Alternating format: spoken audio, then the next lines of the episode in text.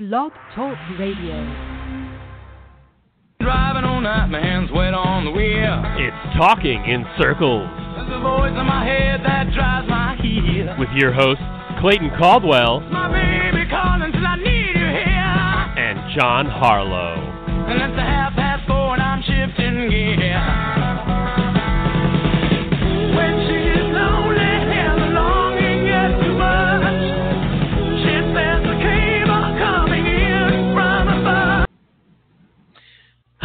Welcome to Talking in Circles. I am Clayton Caldwell with SpeedwayMedias.com. John Harlow. Another great episode we have for you. We'll review the Folds for Honor QuikTrip 500 at Atlanta Motor Speedway because Lasky won his 22nd race, although Kevin Harvick had the car of the day. We'll also talk about the news of the day. Las Vegas Motor Speedway gets a second date on the 2018 NASCAR Sprint Cup or NASCAR, excuse me, Monster Energy NASCAR Cup Series schedule. Put a dollar in a jar. Um, also, we'll break down the uh, penalties. Crew chiefs got a penalty this weekend uh, after Atlanta, and we'll talk about the five Hall of Fame nominees. And we'll take your phone calls 917-889-8280 here if you want to talk in circles tonight for anything you want to talk about. But first, John, it was the Folds of Honors QuikTrip 500 at Atlanta Motor Speedway. Keselowski was the winner. Harvick had the dominant car of the day, but a late speeding penalty cost Kevin Harvick the victory. Your thoughts? Well, if you really think about it, yeah, Harvick lost on the penalty, but everybody seemed to be getting nailed for speeding. 13 different penalties for speeding on pit road. Kenseth twice, Junior twice. I mean, they weren't just every Tom, Dick, and Harry out there. These were the big guns of NASCAR who were getting speeding penalties on Sunday. And it's weird that there were very few penalties at Daytona. There weren't that many speeding penalties in the Xfinity race on Saturday but Harvick just tried to get a little wee bit more on pit road when he didn't really need to because he had the dominant car of the day. I mean, every time I checked in because I was in and out on Sunday, but every time you checked in, Harvick's leading, Harvick's leading, Harvick's leading by four seconds, Harvick's leading, nobody's close to him, Harvick's leading. I mean, you think about it, Brad Keselowski had a speeding penalty, then he had the loose wheel. Uh, Junior had two speeding penalties. Kenseth had speeding penalties. So it wound up the penalty cost Harvick because he got it at the wrong time. If he would have got that penalty 10 laps earlier, Harvick would have came back and wound up winning the race because he went from the tail end of the field up to ninth place in the last 15 laps. Give him another 10 laps, he gets through the field because after the speeding penalty, I mean, he just had the class. There was nobody close to that car on Sunday.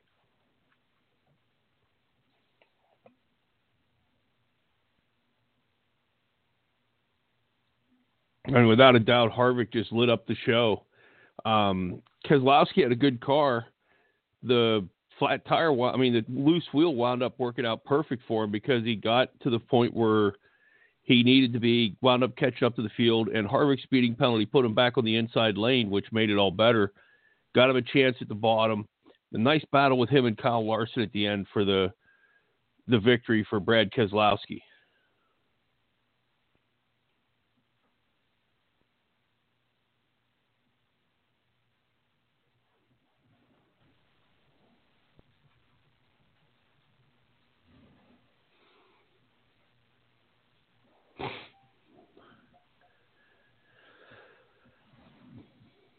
It looks like we're experiencing some sort of technical difficulties with Clayton's feed right now.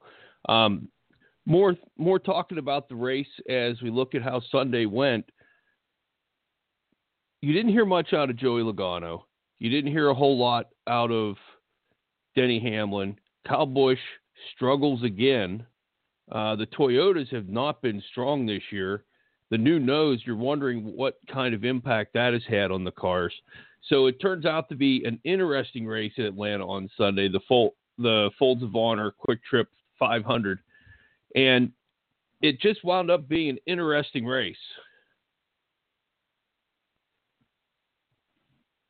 Okay, so it looks like um, Clayton's struggling, having more technical difficulties. So let's keep trying to get through this thing. It looks like Lee in Virginia we hopefully is going to be calling in here in a little bit. We're expecting Lee. Lee, good e- good evening. Welcome to Talking in Circles. Um, Thanks for joining us tonight. Looks like Clayton's having some issues at his end. It turned out to be a pretty big news day today with Vegas getting the second race. It's going to take the date away from New Hampshire in the fall, which kind of breaks my heart because that was a nice little birthday present for me. But if you're Bruton and Marcus Smith, you're going to take $2.5 million each year of why you're going to do that. We also had SiriusXM announcing a new six year deal with NASCAR to extend NASCAR radio.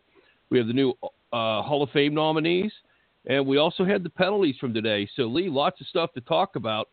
What which one do you want to hit first? Do you want to hit the Vegas getting the second date? You want to hit the penalties? You want to hit the Hall of Fame? It's up to you, bud. We'll talk about we'll talk about the uh, I'll talk about the Las Vegas deal first here. Um, to me, it's unfortunate for people in in uh, Loudon, New Hampshire, and in, in the New England area because John, for years we've heard, and this reminds me of a lot of North Wilkesboro, and I know it was 21 years ago, and we're never going back to North Wilkesboro, North Carolina.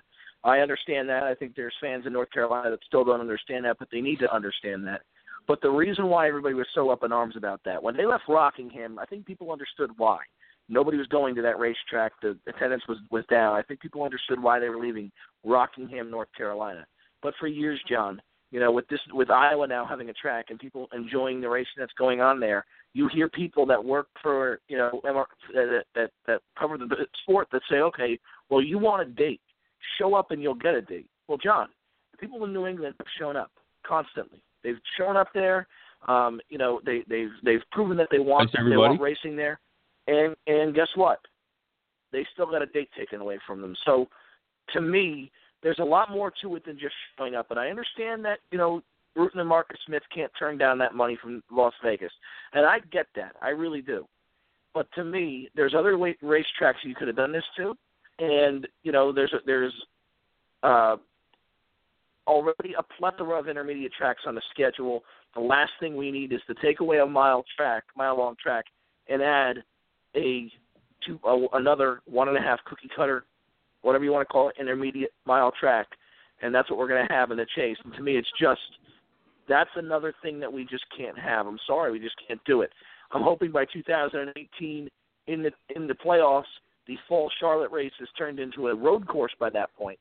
But uh, if it's not, you'll have a you'll have even more intermediates uh, in the in the playoffs, and I'm not sure how good that is for the sport.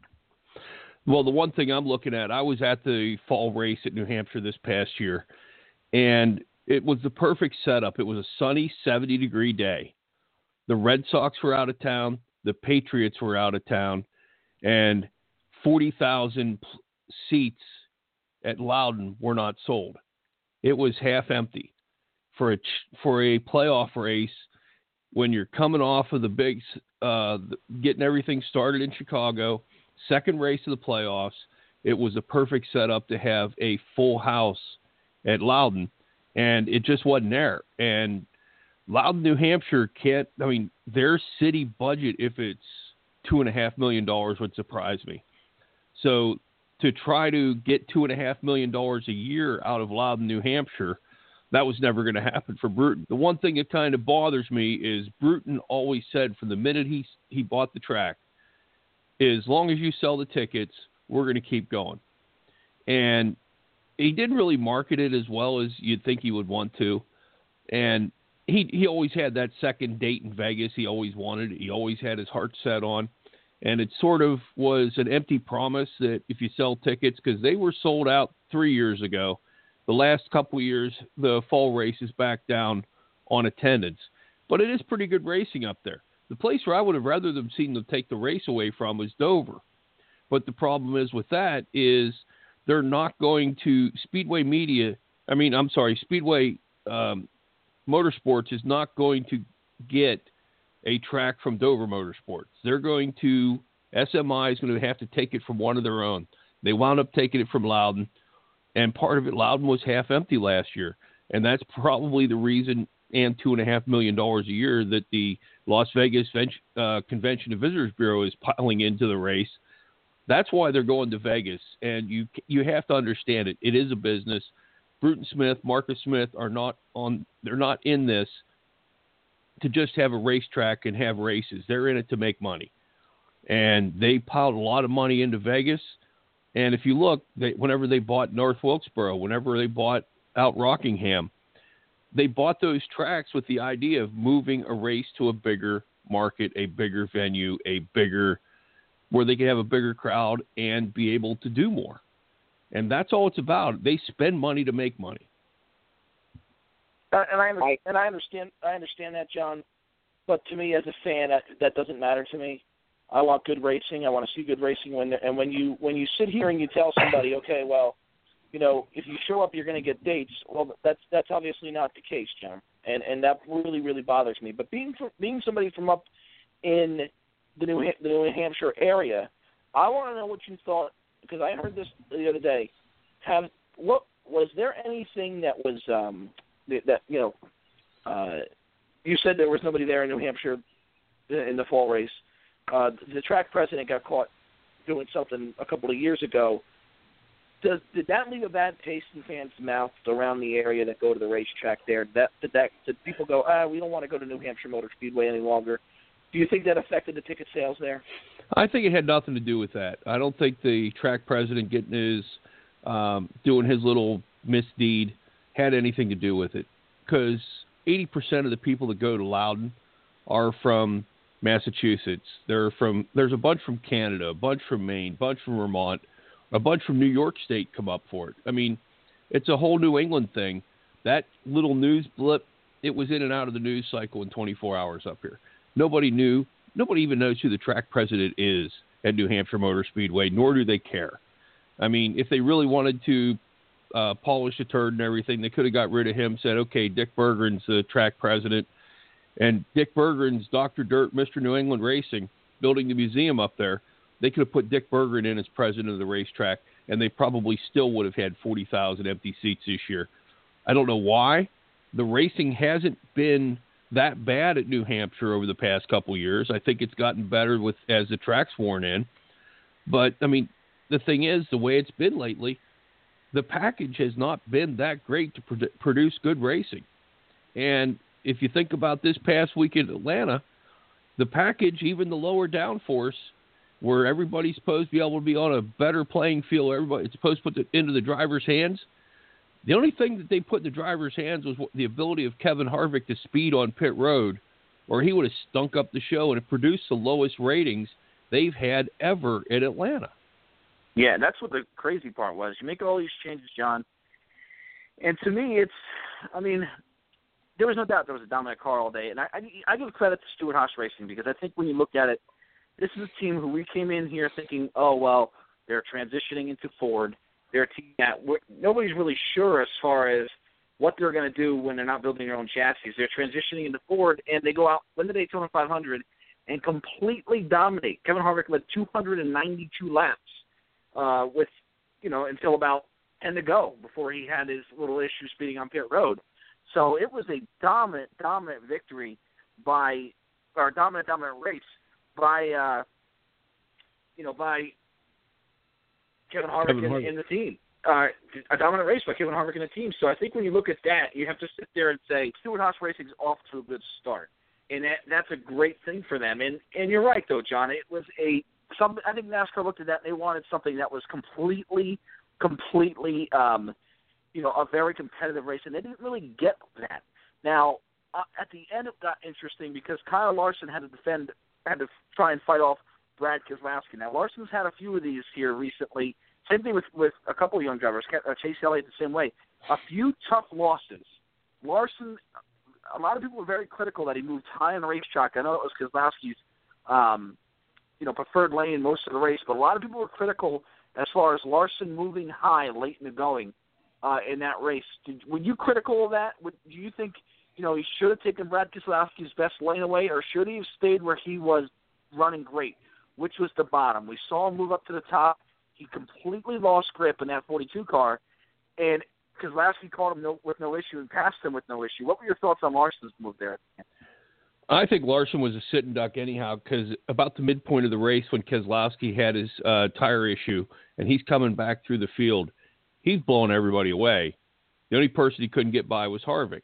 Uh, Kyle Larson was a sitting duck because I mean he prefers the high line as it is, so he figures if he goes up high, he can make Keselowski go low. And Keselowski didn't do he wasn't great on the bottom, but he was better on the bottom than Larson was on the top.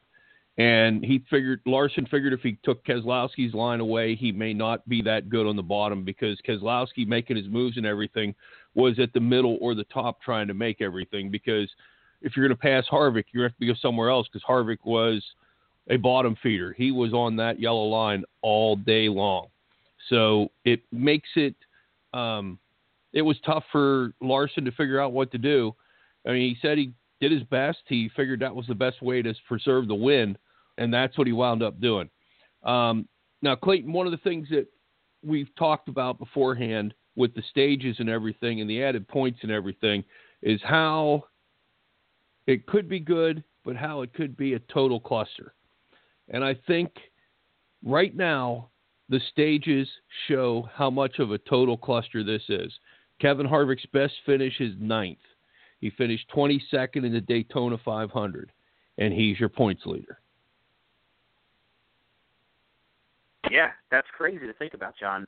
Uh, you know, because this wouldn't have happened last year. Last year in this point standing, you sit there and you go, well, um, he's probably around because he led a lot of laps this week. He probably would have led the most laps, so he would have gotten two points. But he probably would have been around somewhere between 19th or 18th in points, and he leads right now. And you have to wonder if, if obviously it benefits what this format has done is it really, really benefits you from running really good, where a, a finish doesn't cost you too much. So you have to wonder what these guys are going to do, how this is going to affect the way they're going to race. Will you see these guys sit there and go, you know what? I'm going to push a little bit harder because they have the points in my back pocket where even if I wreck, I'll be okay points wise.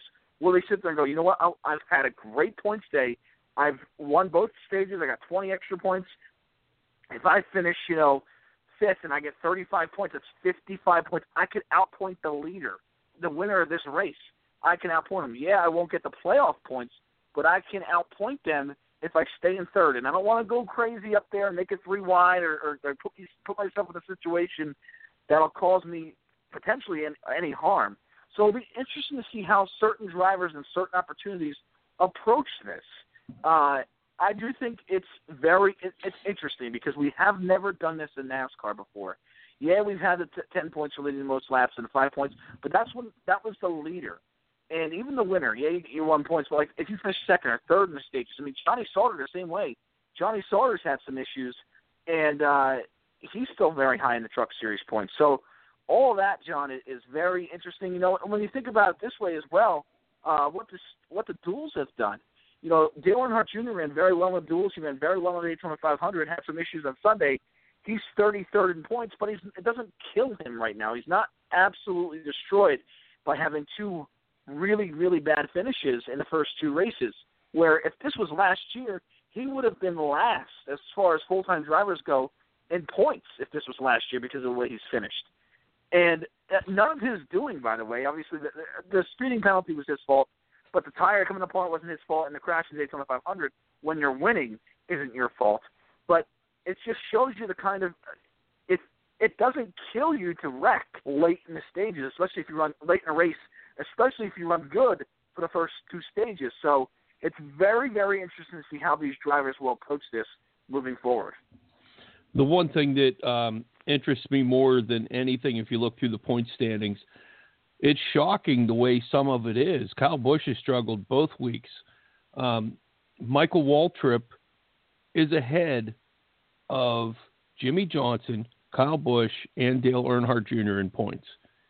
And Michael Waltrip only ran the Daytona 500, and thankfully he won't be running another race. But for right now, he's still ahead of those three big guns who we expect to see in the chase.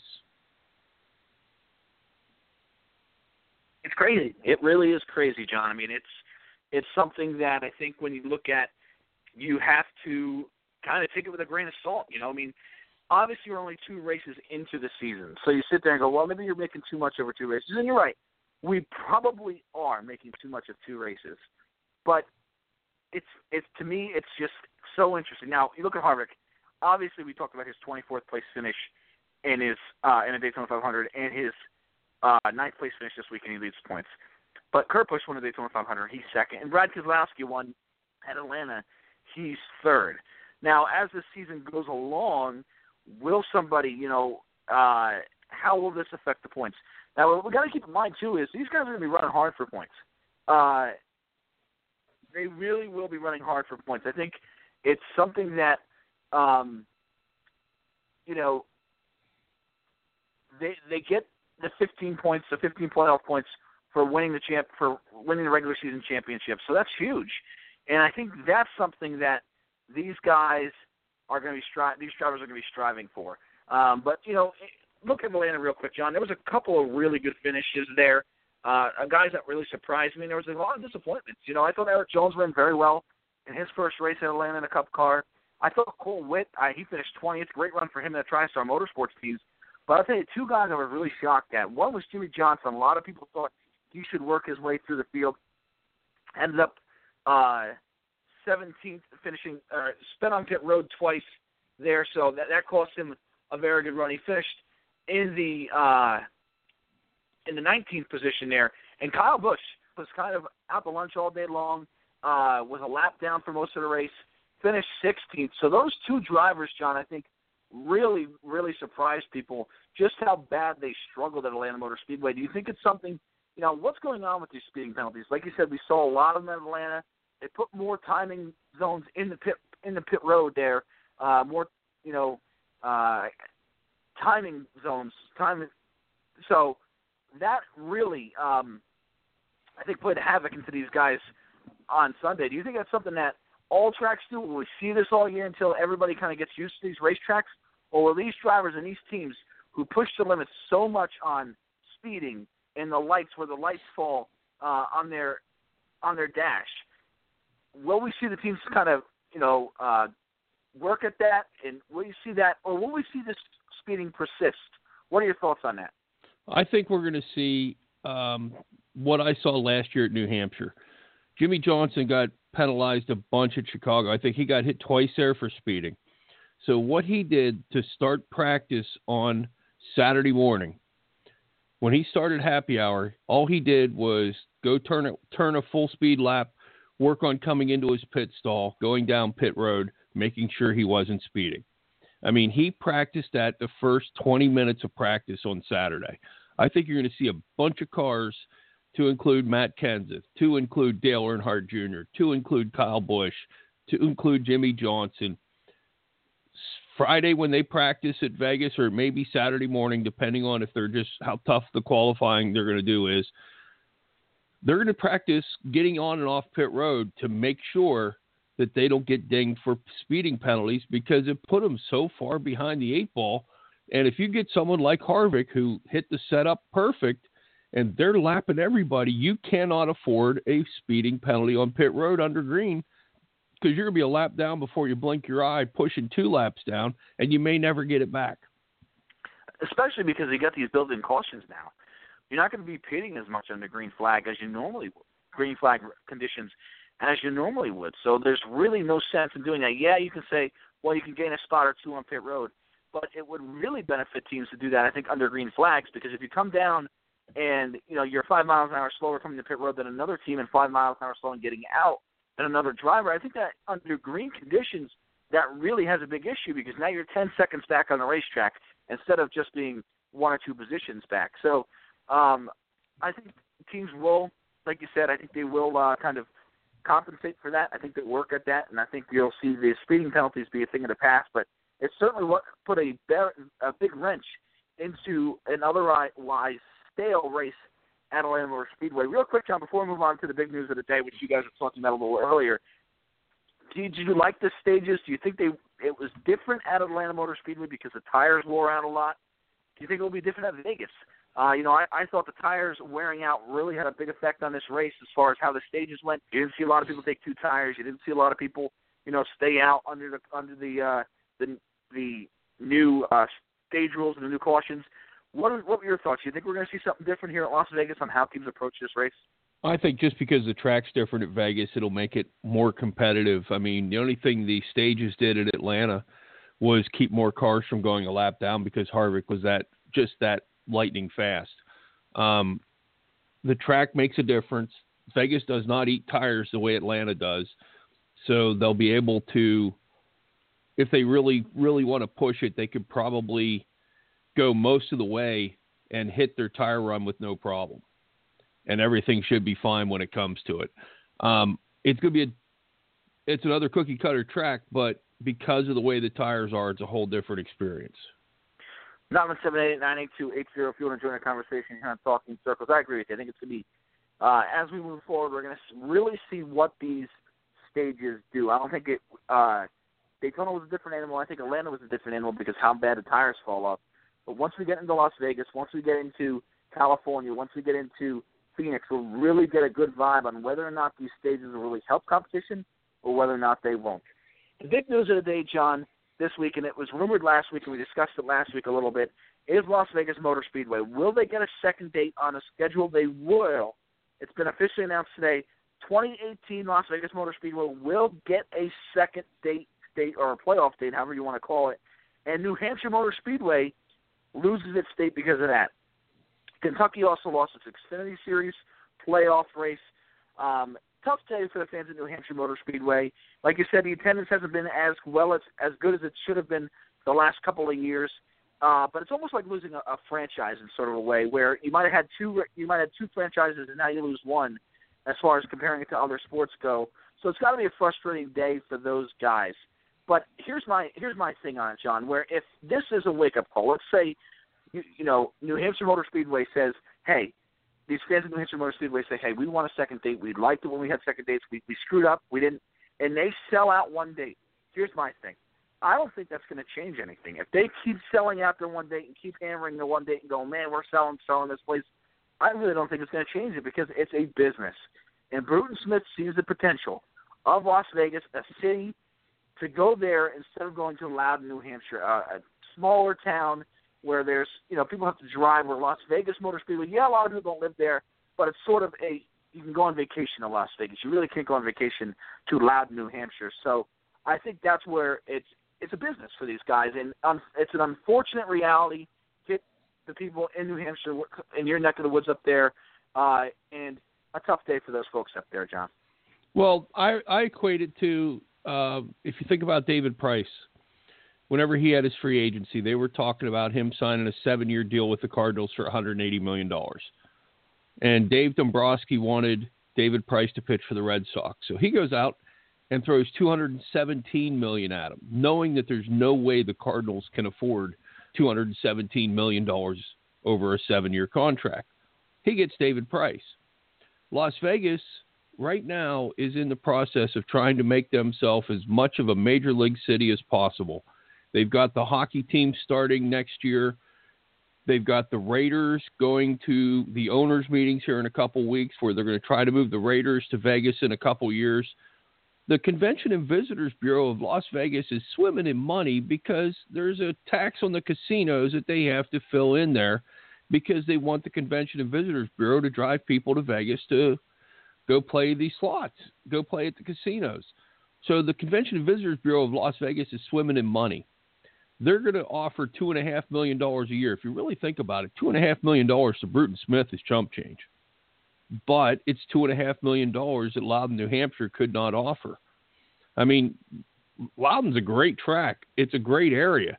I mean, you can vacation up there. Lake Winnipesaukee is a half hour away, and it's a gorgeous lake, but it's not Vegas. Right. Vegas, you can do something 24 hours a day the whole time you're there and never repeat it. There's only too many times you can take the boat out in the lake and run it around before you run and see the same trees and say, "Oh, I saw that tree earlier. I saw that tree earlier," and you're out of things to do. It's it's sad, but it's business, and that's what's happening. I mean, sooner or later, if you look at it, how the Ogalskis and the Mattiolis back in the day kept Pocono going is the only reason they did that is because Doc Mattioli and Bill France Jr. were buddies. Mm-hmm. I think if Brian France could take a date away from Co- Pocono, he would in a heartbeat. I think Dover Motorsports is struggling. They have problems selling the place out. They're tearing down 30,000 seats after they expanded it. At one point, Dover was up to 125,000 seats. If they have 80,000 by the time they race this year, it will surprise me. And if they fill it up with 60,000, that's a win right now for Dover. So Dover's next to go on the chopping block. And I could see Bruton or ISC going to Dover saying, okay, we know you're struggling. You want to get rid of, I mean, you're selling the, you sold the track in Nashville.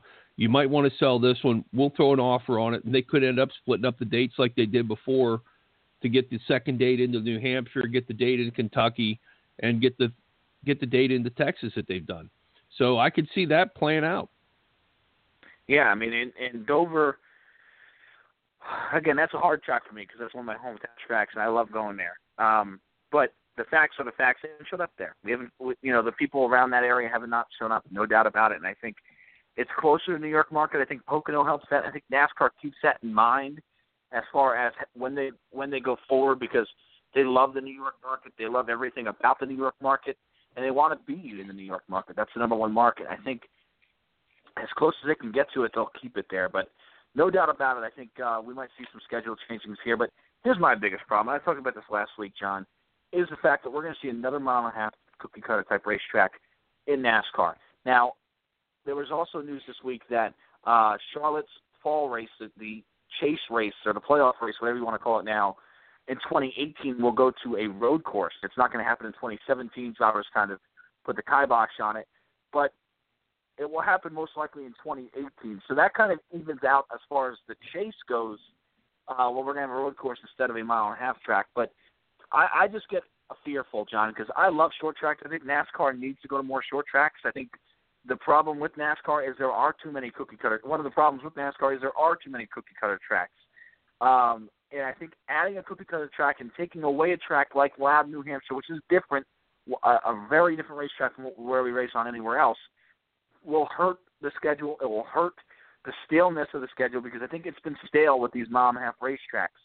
Um, so that's the one thing I get worried about here, John, moving this date to Las Vegas Motor Speedway. The one thing with Vegas, though, for being a mile and a half cookie cutter, the racing's been pretty good these past few years. Um, yeah, I understand the loss of the mile track at New Hampshire changes up things, but at the end of the day, more TV ratings. I mean, if you think about it, they have New a race in New Hampshire. The track is 65 miles from Boston, and they don't draw a number in the Boston market. The Red Sox on cable out of town do better than the race at Loudon does in the in the Boston market. Now, the one thing when we're talking Dover and Pocono, the thing that hurts both of them is there's three races within eight weeks in those two spans. And whenever I grew up in central Pennsylvania, I would go to Pocono and Dover every year. But you couldn't do both. I couldn't do all three in the summer. So I do both Poconos in the summer. I do the fall race at Dover.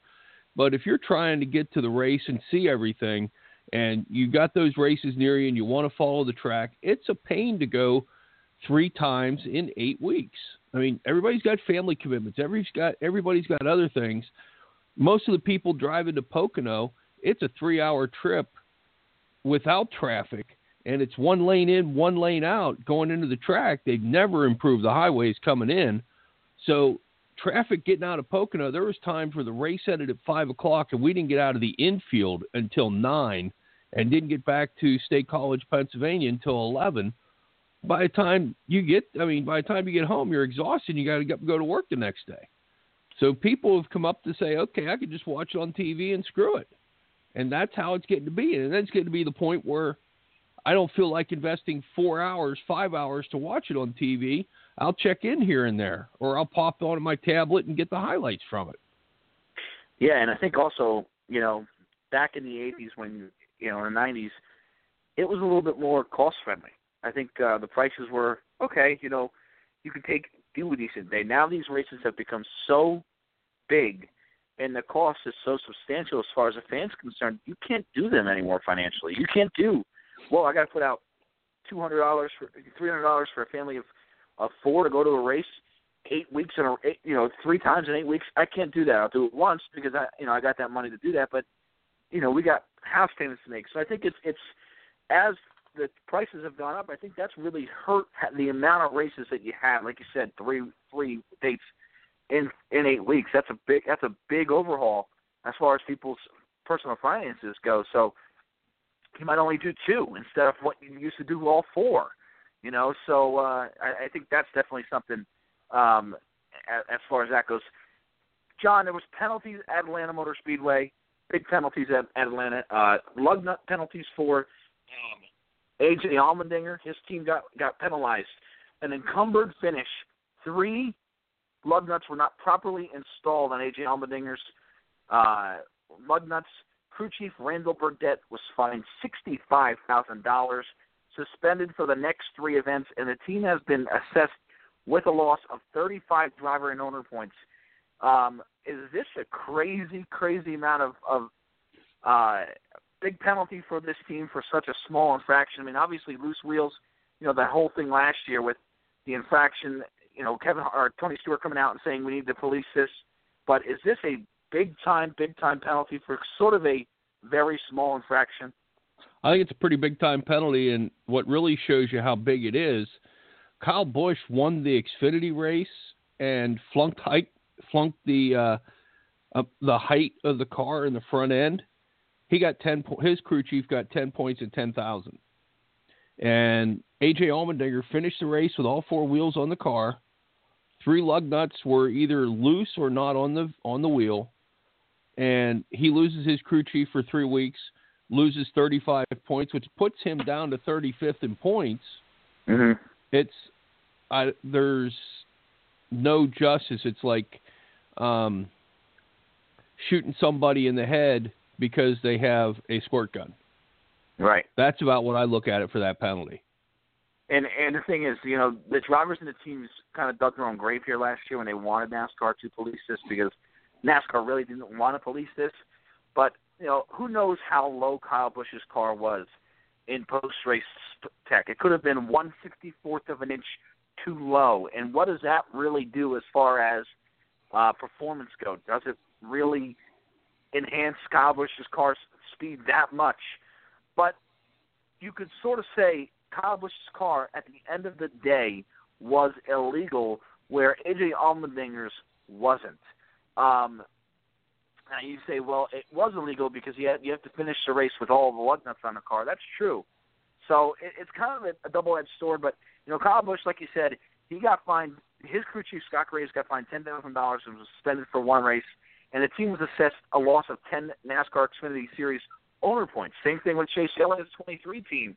They not only in the Camping World Truck Series, they not only had a their they didn't pass an inspection because the truck was too low. They also had lug nuts not properly installed. Now it was one Stankiewicz, the crew chief on that team, Jeff Stankiewicz, got fined seventy five hundred dollars for all of it, and they lost ten owner points. Now here's the problem, John. I think the biggest thing for AJ Allmendinger with those with those lug nuts is the driver losing thirty five driver points. I think if you sat there and said, "Listen, the crew chief's going to get suspended, he's going to get fined sixty-five thousand dollars, and we'll take owner points away," I think people would be okay with that because, well, the team should should feel that impact. But AJ Allmendinger, as a driver, did not do anything wrong as far as the uh, lug nuts are concerned. And yes, I know you want to hit him where it hurts, but you're not doing that with the, you know, Xfinity post race inspection or the post race inspection in the World Truck Series because these teams, it doesn't matter with these teams with the, with the owner points because they're going to qualify their way in. They're not running for the chase, so it really doesn't matter. Scott Graves, ten thousand dollars, sure that might hurt him, you know, but I think the team would pay that probably for them anyway. So I think John, a modification for this lug nut rule would be to maybe just say, you know what, we're not going to penalize the drivers, the driver points because AJ Allmendinger really didn't have anything to do with that.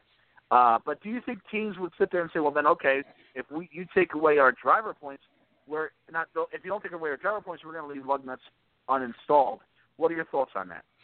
I think the biggest place where it hurts is the driver points because the driver is the one who makes the playoffs, not the car, not the owner, not the crew chief. The driver points is what determines whether or not you make the playoffs. So that's where it hurts the most, and that's why they put the hammer down the way they did. The one thing is, and this is where it it does suck that it seems like the justice system um, is a little really. I mean, it really pounded AJ Allmendinger compared to what else happened in the Xfinity and the truck race. The problem is if the pitching rubber is 60 feet 6 inches from home plate and you decide you're going to stand there at 55 and th- 55 feet away and throw it in, you're illegal. There's rules. If Right. you're legal, you win. If you're illegal, you'll lose. I mean, that's one of the things. In, I mean, I hear I hate the encumbered wind turn. It's I know it's stupid, the old France family tradition that they want everybody to leave the track knowing who won the race.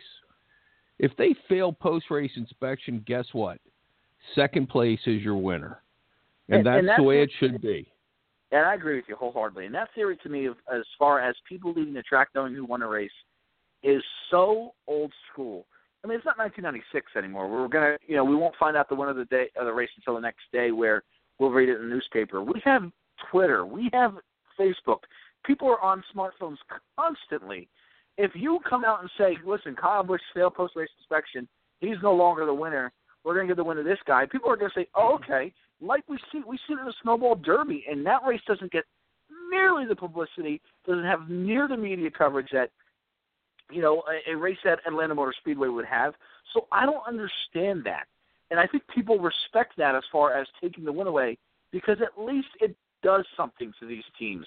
Kyle Busch is running the Xfinity Series, and I talked to a Kyle Busch fan, and they believe this wholeheartedly. I don't think it's true, but they want to be Kyle Busch and his fans want to be one of two drivers ever to win 200 NASCAR races, Richard Petty and Kyle Busch. Now it's completely different, in my opinion, because Kyle's going to win Xfinity truck races and Richard Petty won all Cup races. So it's completely different. But they want that. That's something I think Kyle Busch is trying to take pride in. That's part of the reason why he's running all these races. So if you take the win away, Kyle Busch is going to say, "Listen, I don't care what we got to do. Get this car legal." If Joe Gibbs Racing and NOS Energy Drink, you know, looks at it and says, "Man, we got that kind of win taken away from us," it would put it in the back of their minds not to do it again. Now they just of look at it and laugh and go, ah, "We have the money. We don't worry about it. Look, loss of ten owner points. Who cares?" You know what I mean? It, that to me, and that's where I agree with you. I totally agree with you. And I think that theory of the Frances saying, "Well, we have to make sure the fans know uh, who wins the race when they walk out," is so old school because, we, like I said, we can find out the moment that is announced. The majority of the fans, ninety percent of the fans, would find out whether it was Twitter, whether it was uh, Sirius XM radio. They would find out that as soon as that was announced. So I think that's very old school, and I just don't understand the logic behind that anymore.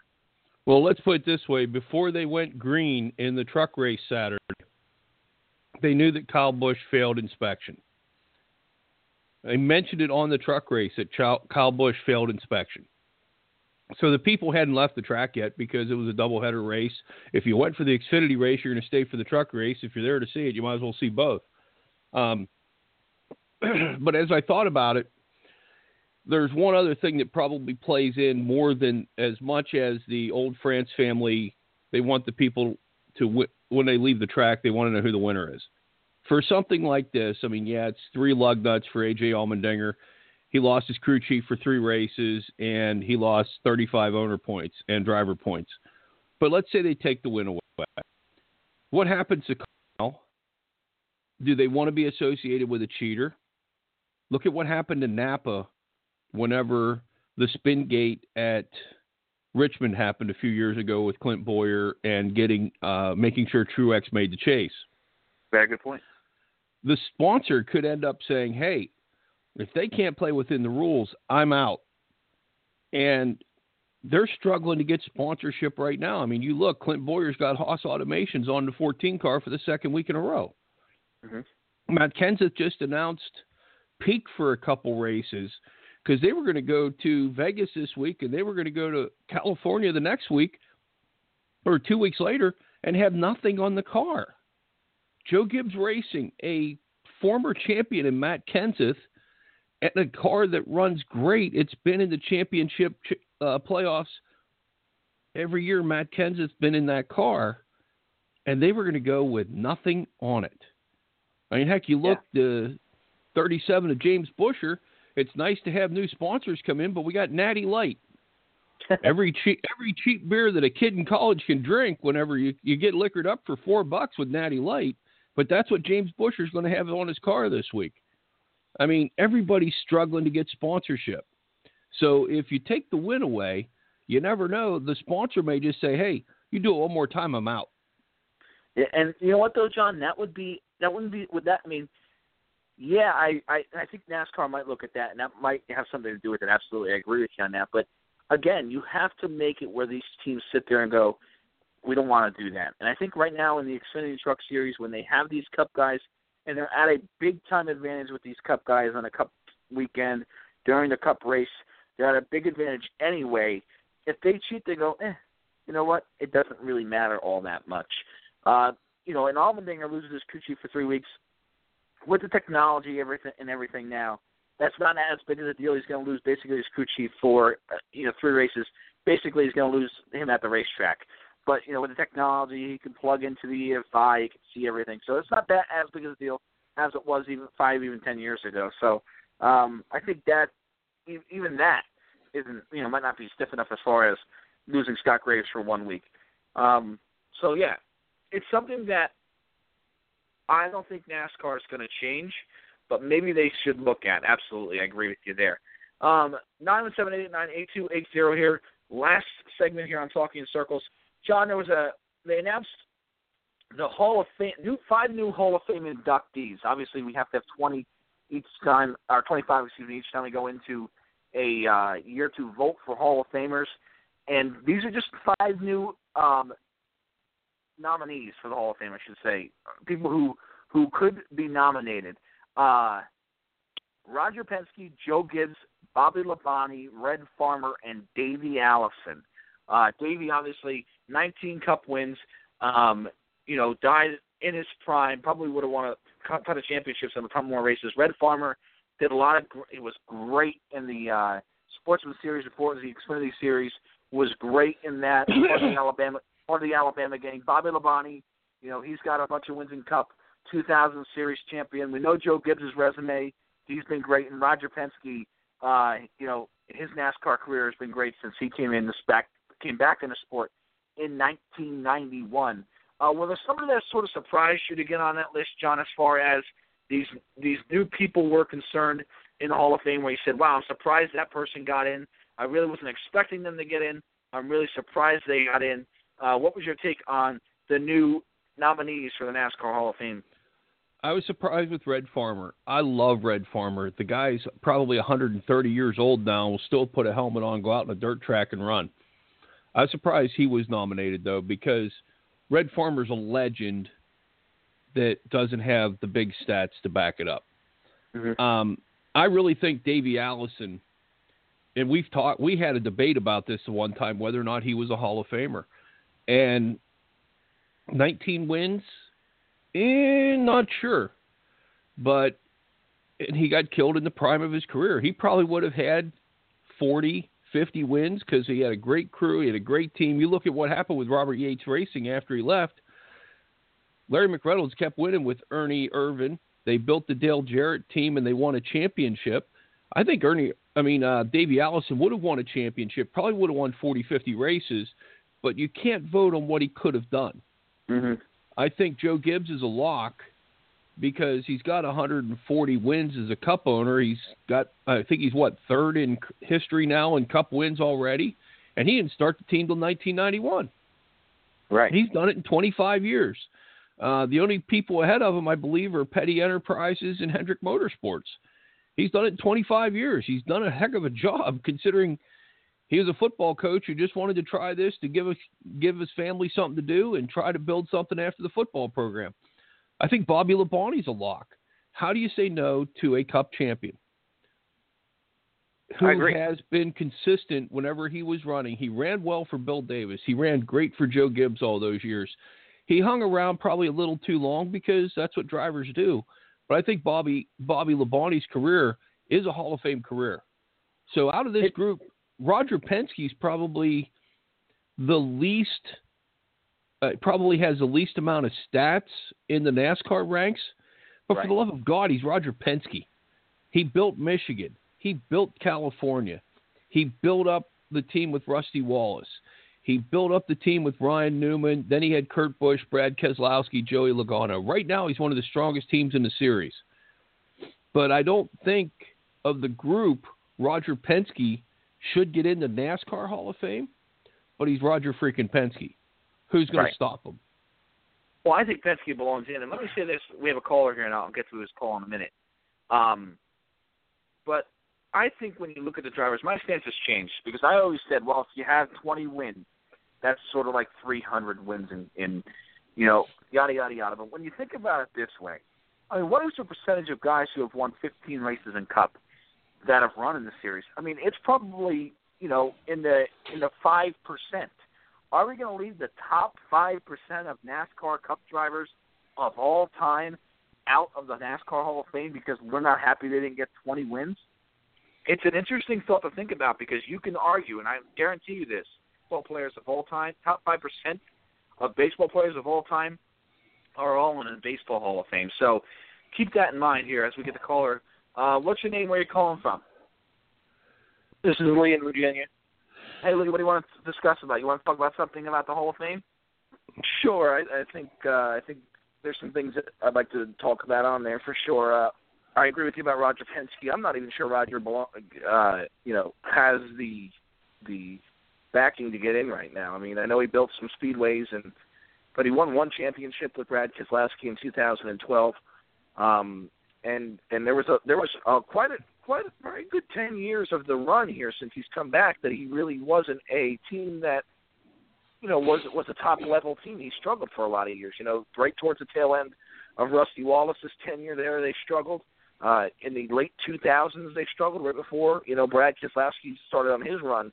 They weren't one of the best teams out there either. So there were some times where they struggled there. And to me, you know, Joe Gibbs has been solidly a, a winner and a contender every single year he's been here. So um, more than more than Roger, in my opinion. I, I understand he's Roger Penske, but you know we're just talking about strictly NASCAR here. So, but I think Davey Allison belongs in. I really do, and, and I tell you guys, I know that you know I, I'm one of these fans who doesn't like cheesiness and doesn't like gimmicks and doesn't like all of that.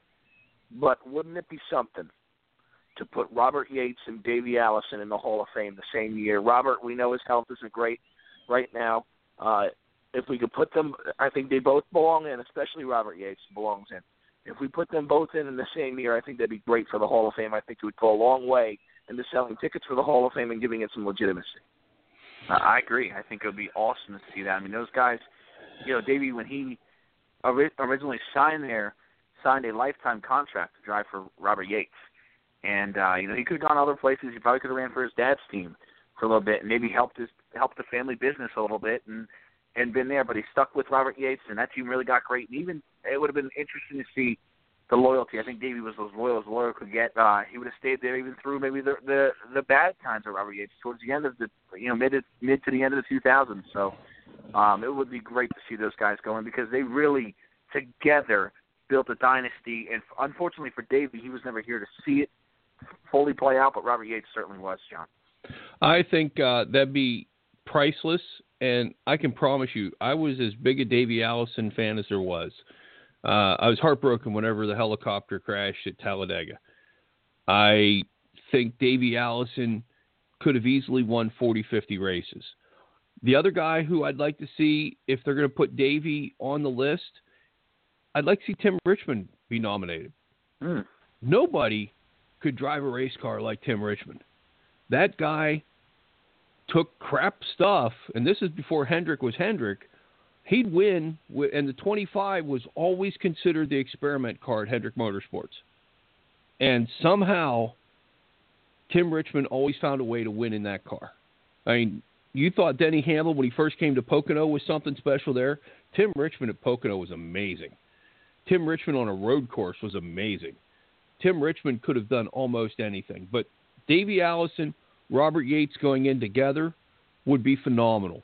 The only thing that would make it even better for me is Larry Mack to go in with him. Because Larry Mack did, I mean, he built Robert Yates Racing for him. I mean, Robert was a hell of an engine guy. But Larry Mack built the cars, built the chassis, put the teams together. It was a perfect storm, the three of them working everything they did. And I don't, if Davey would have lived, I'm not sure there would have been the fall off at Robert Yates Racing toward the end because Davey, there would have been no Ricky Rudd, there would have been no Ernie Irvan. Who knows? There may not have been a second team because the reason Jarrett was there to begin with was to fill in for Ernie when he got hurt, so they made a second team for Jarrett. Right. So it might have still continued with Davey running great. Larry Mack may never have won a Daytona 500 with Earnhardt because Larry Mack would have never left Davey Allison. Yeah, John, I always say, and Leo, I, I want your opinion on on who you think should be on the list that's not there. But I always say, if Davey, and this is no disrespect to Dale Jarrett, and I don't want this to come off that, that Dale Jarrett, but if Davey, uh, uh, as negative on Dale Jarrett, but if Davey Allison stayed alive, I always said it would be Yates Fenway Racing, not Roush Fenway Racing. As far as for years we saw Roush Fenway be the premium Ford team, and I think Robert Yates, even though they had a lot of success with Jarrett, that 28 car never had the success again it had when Davey was behind the wheel. No doubt about it. I mean, 94 with Ernie, they were getting there. Ernie was great, and then that accident happened. When Ernie came back, he was never the same driver for whatever reason. But Lee, Ernie Irvan's another guy. You know, if you're to put Davey Allison in, and and John mentioned Tim Richmond, and I think Tim Richmond's '86 season is one of the best ever, as far as a guy who just figured it all out. I mean, he came back in '87 sick as a dog; he was dying, and he came back in '87 and won twice. But Ernie Irvan's another guy where it's gonna be interesting to see how they how it plays out with his career, because a guy who had a lot of untapped potential and got hurt really before he hit his stride with Robert Yates Racing. It's an interesting one, and there, you know, guys, there has to be a line somewhere. And I think a lot of people are, are a little reluctant to put guys like Ernie in, and and another one that's going to be a toss up is Alan Kulwicki because Mm-hmm. uh, Alan raced for so long, for so little, only had five wins, but he won a championship. And how much does a championship? How much of a championship does hold weight? Now I understand Alan was an independent, but Hooters was paying a lot of money for that race car. He was certainly not underfunded um, for that team, and and and honestly, he probably had funding equal with everybody else, so he was still behind the eight ball. So. Um, I think he should be in, but there's a lot of debate with those guys, and there does have to be a line somewhere. And and it's, it's interesting. I think Tim Richmond. Uh, you have to look at lasting legacy too. I'm not sure Ernie Irvan le- left the legacy on the sport as much as Kulwicki did, or as much as even Tim Richmond did, or nowhere near what Davey Allison did. Um, you know, and, and Richmond was a guy that I think everybody loved. Everybody, you know, everybody talks about what you don't like in people. Richmond was cocky. Richmond was good looking. Richmond was wealthy. Richmond was everything that you.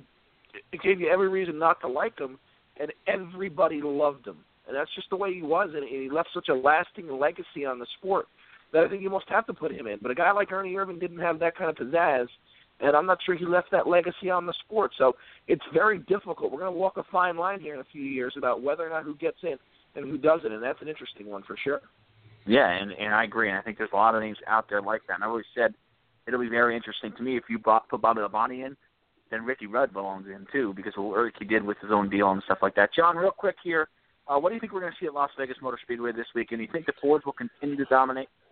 I haven't seen any reason why they won't. I mean, Doug Yates has stepped up with the horsepower, and I'm sorry, until somebody proves different, Kevin Harvick and Rodney Childers are the best combination out there.